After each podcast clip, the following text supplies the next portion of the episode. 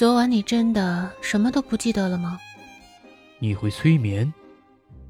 昨晚你埋葬在心里最深的秘密，我已经知道了。关于你继母的事情，需要我一一追述吗？你算计我！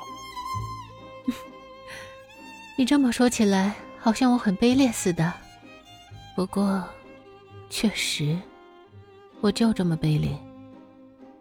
你想让全世界的人都知道，乔家的二千金乔思思是个不知廉耻、主动送上门的浪荡女人。无所谓。这里面是属于穆太太的戒指，戴上之前先想好。想好什么？戴上之后，你就不自由了。无所谓啊，我不需要自由。何况穆先生是无数女人梦中都想拥有的男人，我还需要自由做什么？你别碰我，穆江南，我犯了你的大忌，我看了你的手机，又看了你的记忆，我知道你最肮脏的秘密。也知道你在想着如何算计我。是，我什么都知道。之前是因为有求于你，我在乎的东西太多了。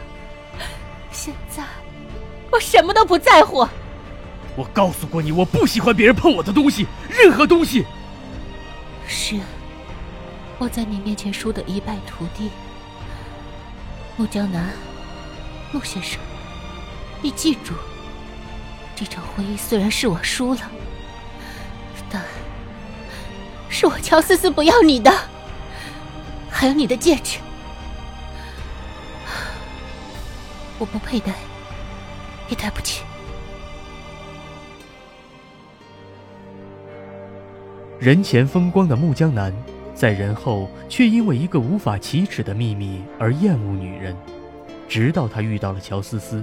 一个传言中人尽可夫、闹得满城风雨的女人，他窥视了她的秘密，本以为胜券在握，却不想早在结婚的那一天，就已经坠入深渊。